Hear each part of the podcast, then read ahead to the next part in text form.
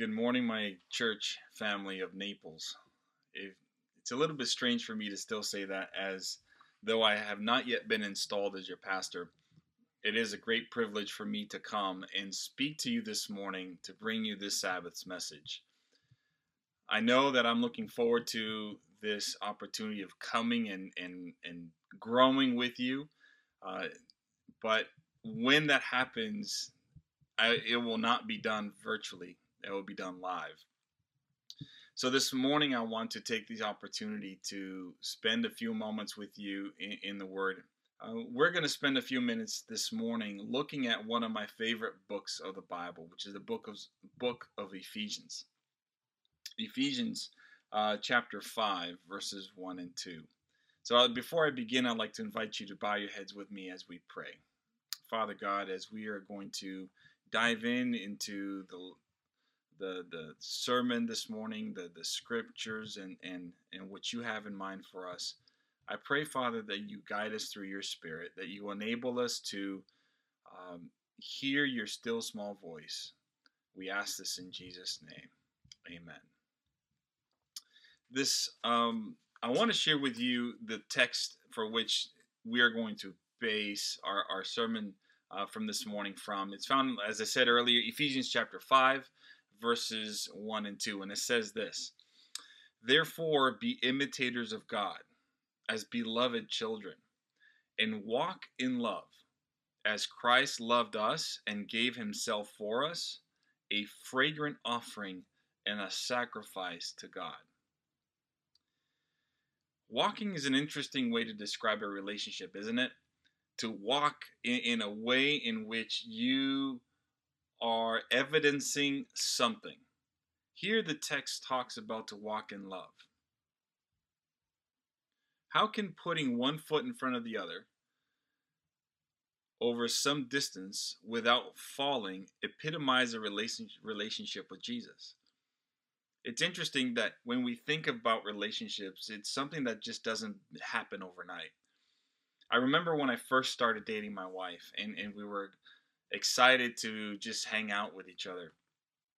And so I invited her to go on a walk. And it was a Sabbath afternoon, it was a beautiful day.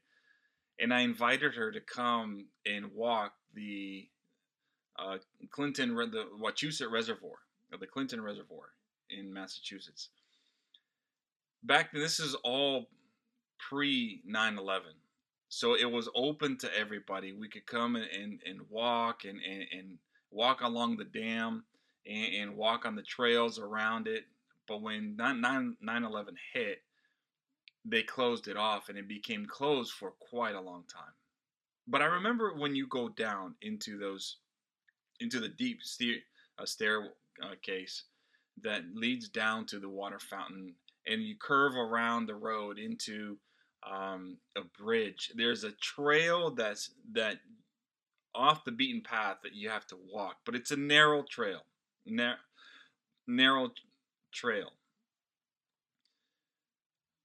When I picked up my wife, my girlfriend at the time, she was dressed like she was going out on, on a dinner date, not on a hike. And I thought to myself, man, this is going to be interesting. So we started going down. It was all paved, it was cement and uh, walkways until we got to the trail. She was wearing this high heel, uh, rubber sole. I don't I don't know what you call those things, but as as we started to walk, the the trail, as I said earlier, was was narrow. And I started to go. I said, "Here, just follow my lead." She started to walk, and it was it was a dirt path, narrow dirt path. On one side, it's a 15 foot drop to the water, and the other side is just an embankment. And we started to, I started to walk ahead of her, and she came behind me, and all of a sudden,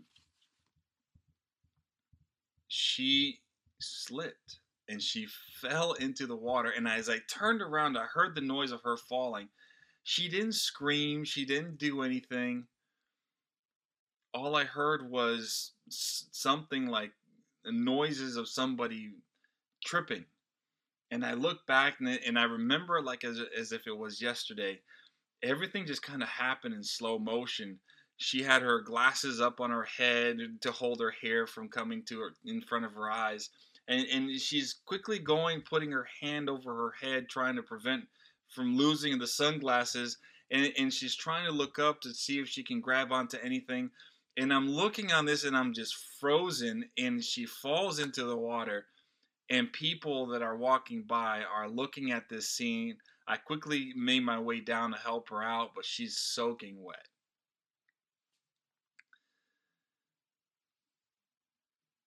At that moment, I didn't know what was going to happen from there on out.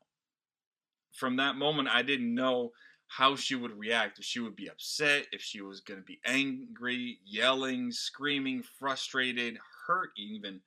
Uh, and, and so the first thing that I asked was, Are you okay? and she just started to laugh and and I'm like okay are you okay and she's like yeah I'm fine and and she looked at me and said well so much for staying dry and so she walked out of the the water and and and put her shoes in her hand and we started to hike up along the rocks that used to be a stream and, and we hiked up all the way till we got to the top of the uh, trail that led us to the top of the dam. So we went all the way around. But what that told me from the very moment is that a walk with somebody reveals a lot about themselves as well. The things that happen along the, along the way, the the circumstances, the uh, unforeseen events that that take place reveal a lot about an individual.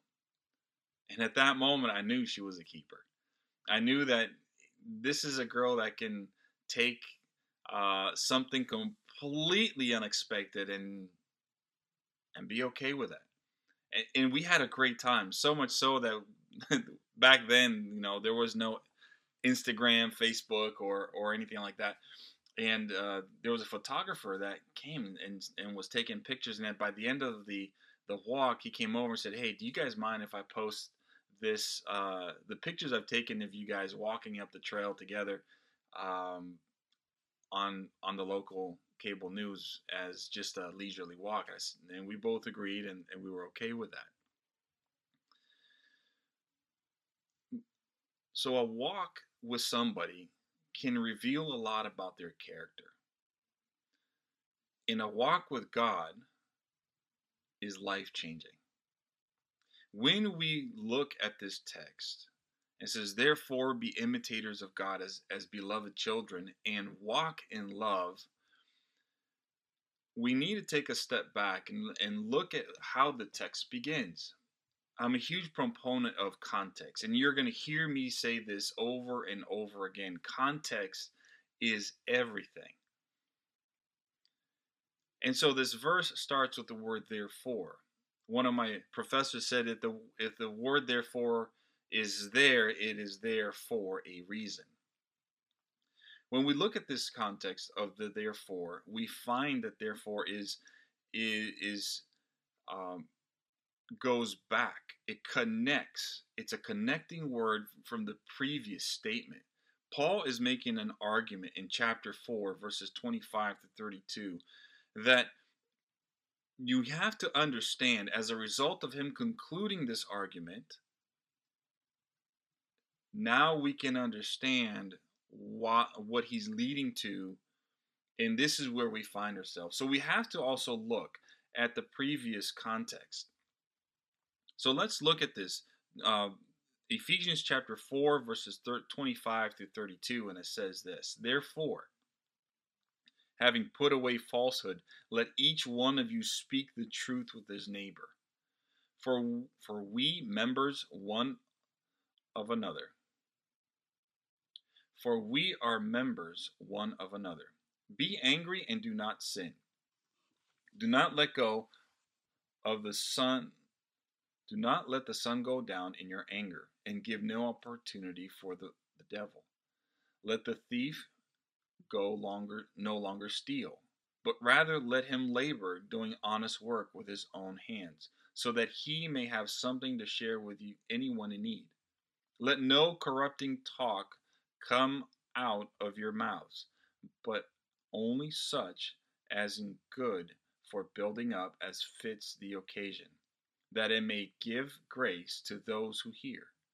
And do not grieve the Holy Spirit of God, by whom you were sealed for the day of redemption. Let all bitterness and wrath and anger and clamor and slander be put away from you, along with all malice. Be kind to one another, tender hearted, forgiving one another, as God in Christ forgave you. Now, it's also interesting here that the word therefore statement that links it to the previous statement in chapter 4, verse 17 through 24. And there, there's another statement that says there's also a therefore that links the previous statement in chapter 4, verses 1 through 16. And which also starts with a therefore statement that links it to the previous chapter, chapter 3, verses 20 to 22. This last, therefore, Paul is Paul's prayer, a calling for us to look to God, a God that is able to do far more than we can fathom on our behalf. The word that is used there, far more, is the word hyper or hyper in, in, in the Greek, where we have hyperdrive, far, far more drive. I'm, I'm a big fan of, uh, of science fiction. I love Star Trek uh, and, and, Star Wars. And so they, they, they talk about hyperdrive as going to this far more speed than, than they could achieve before. Hyper, over, a lot more. God is, is able to do a lot more on our behalf than we can even imagine. Let that sink in for a minute.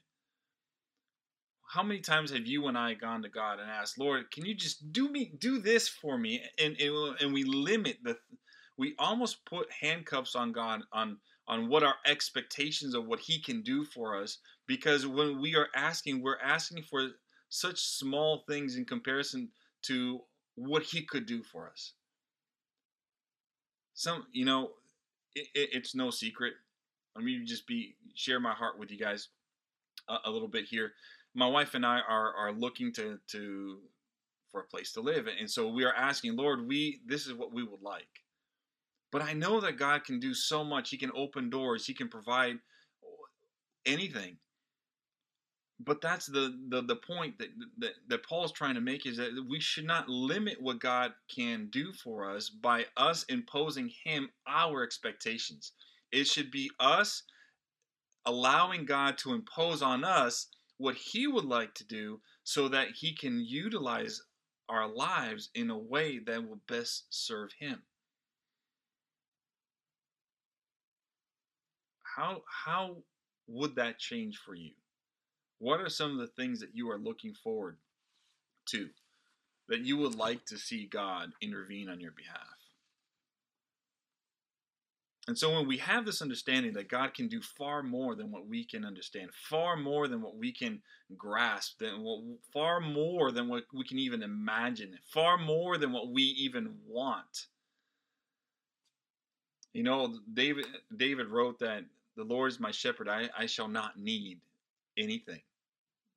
No, no, no, Pastor. I think that says, and the Lord is my shepherd, and I shall not want. That exact, but that's exactly the translation from the Hebrew to the contemporary English is that I will not be in need. In other words, God is going to do far more than what I expect in order so that all my basic needs are met. Sometimes He says, wait. Sometimes He says, I got you here you go. Sometimes it says, nope, not yet, or nope, it's not for you. But that's another sermon in of itself. But consequently, this is the reason why he begins with this in chapter 4, verse 1. He begins with with this therefore because he is connecting all the other elements of the therefores all the way from this prayer in chapter 3.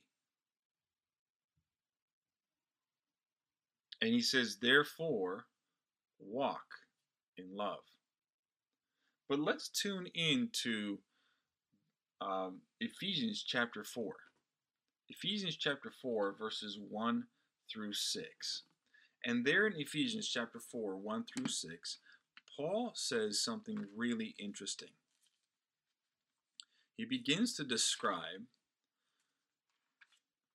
it's as almost as if these verses are a summary of what he was saying before. Ephesians chapter 4, verse 1 through 6.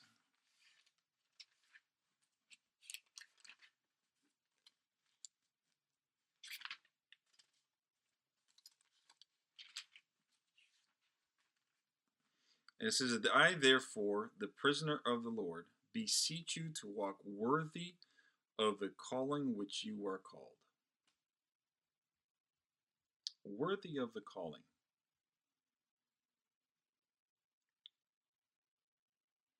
You know that that is the purpose that God has given to each and every one of us? A calling. We are to work, to walk worthy of that calling. But wait a minute, well, well Pastor, what about, what is my calling? Well, let's check this out. I, therefore, the prisoner of the Lord, beseech you to walk worthy of your calling with which you are called, with all lowliness and gentleness, with long suffering, bearing with one another in love, endeavoring to keep the unity of the Spirit in the bond of peace.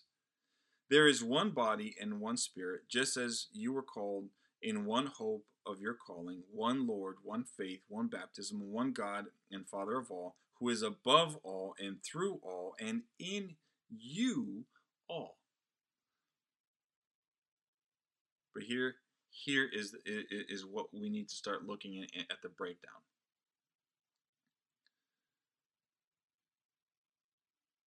But to each one of us, grace was given according to the measure of Christ's gift. Therefore, he says, when he ascended on high, he led captive captive and gave gifts to men. Now, this he ascended when he does it. What does it mean but that he also first descended into the lower parts of the earth. He who descended is also the one who was ascended far above the heavens, that he might fill all things. And he gave some to be apostles, some prophets, some evangelists, and some pastors and teachers, for the equipping of the saints for the work of the ministry, for the edifying of the body of Christ. Till we all come to the unity of faith and all the knowledge of the Son of God, to a perfect man, to the measure of the stature of the fullness of Christ, that we should no longer be children tossed in, in, in fro to and fro and carried about with every wind of doctrine, but the trickery of men, in the cunning craftiness, craftiness of the deceitful plotting. But speaking the truth in love may grow up in all things into him who is the head of the Christ from whom the whole body, joined and knit together by what every joint supplies according to the effective working by which every part does its share, causes growth of the body for the edifying of itself in love. See, this is spiritual gifts here calling because you have a calling. You know, when we go on a walk with, with God, it's not so much that we are wanting to be in his presence because as an as a na- natural sinful human being we shine away from the presence of holiness because we are automatically looking at ourselves as unworthy but paul clears this all all this this this this idea uh, early in the early chapters because before the foundations of the world the, the plan of redemption was set in place for you and I so that we may believe. So because we he knew we would think and we would be accused of not being worthy by the devil but god said no no no no he's mine. He's mine.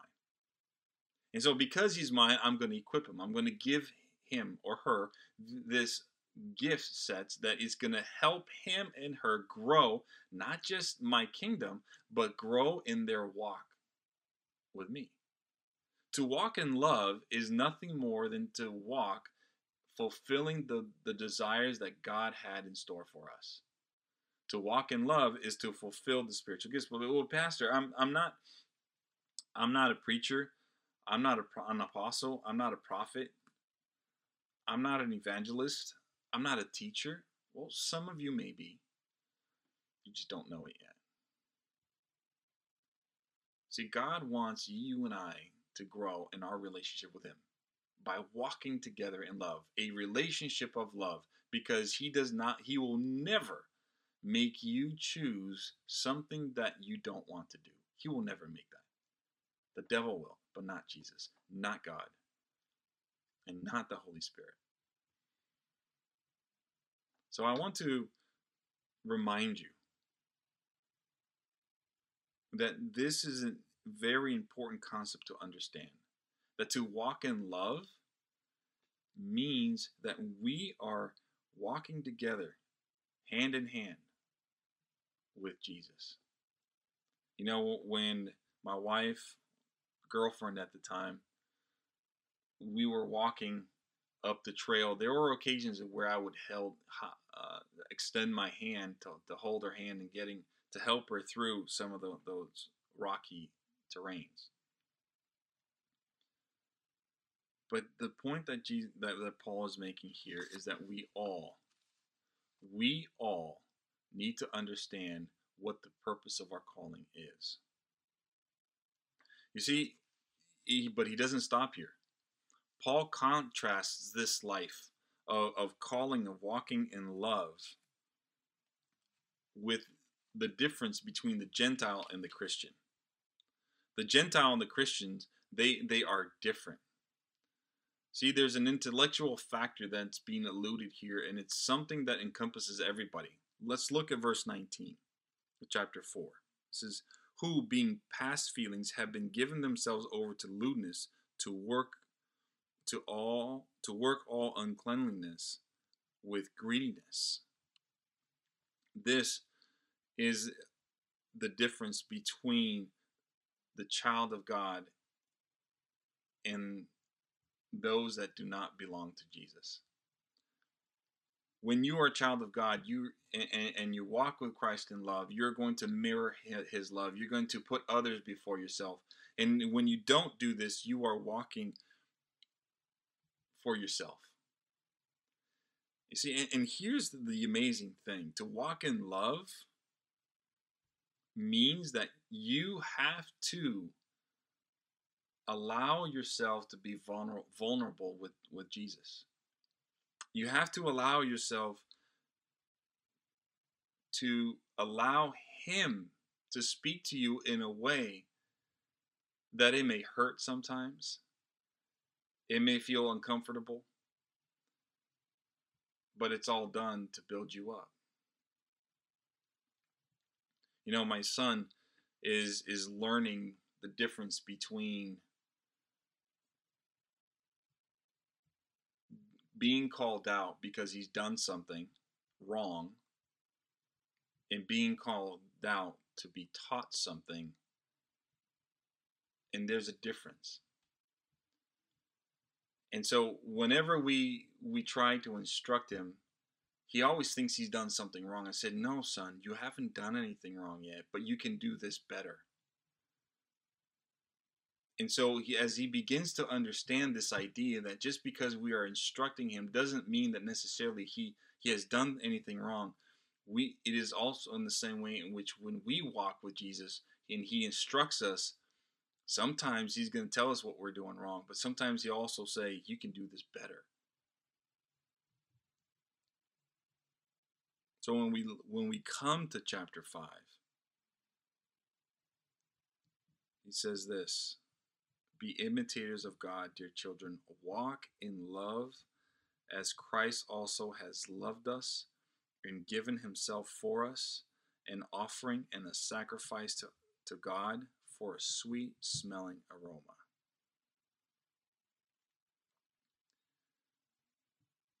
And later, in chapter 5, there are three other forms of walks there's a walk in love, a walk in light, a walk in wisdom.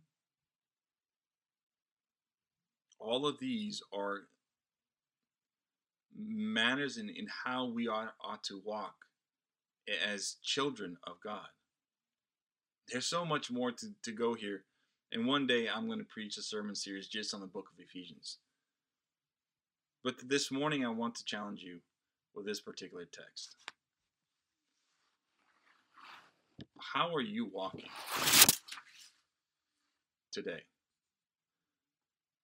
When people look at you, do they see a child of God? Or do they see somebody, something else? When you read what Paul writes here in Ephesians, are you imitating God? Are you putting others before yourself? Are you putting things above God? Are you valuing the things that don't raise your relationship to a higher level with God as a priority in your life? That's why to be an imitator of God is not to be perfect in the sense of sinlessness, but is to be walking in love.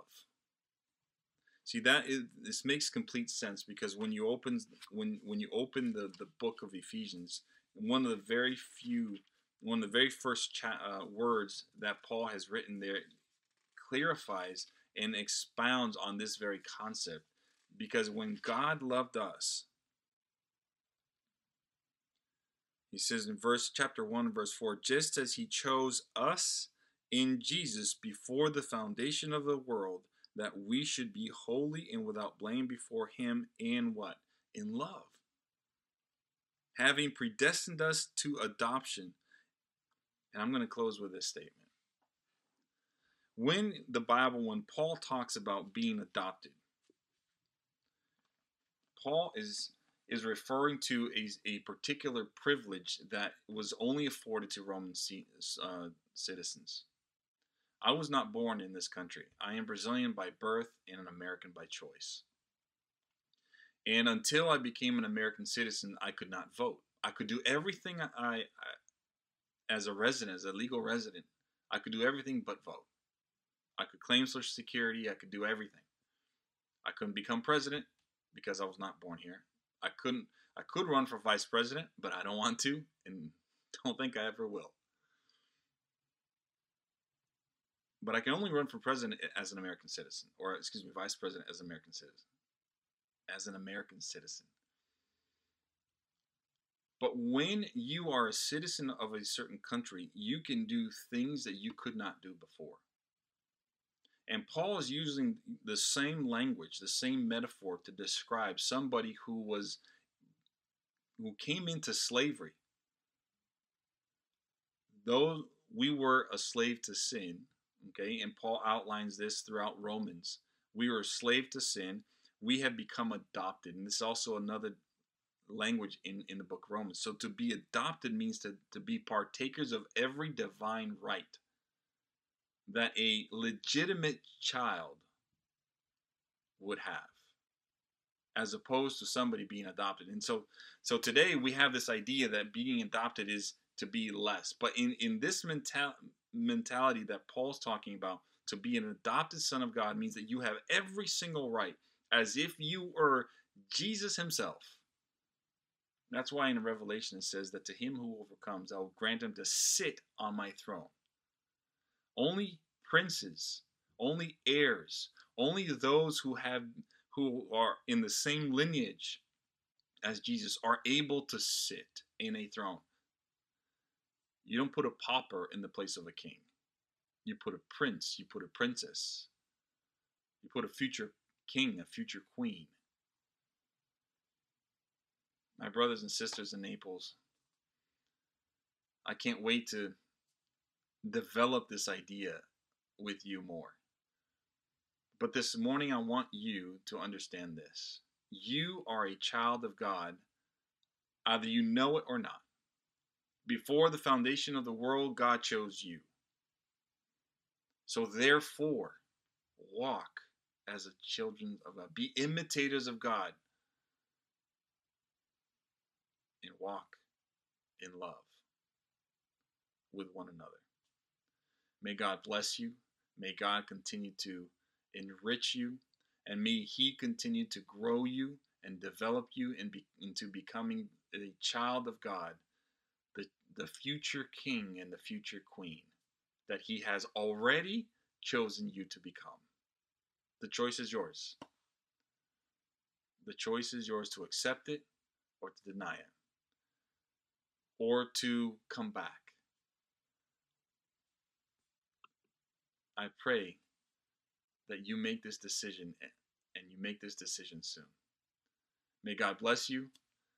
Have a wonderful Sabbath. And I look forward to seeing you soon. God bless.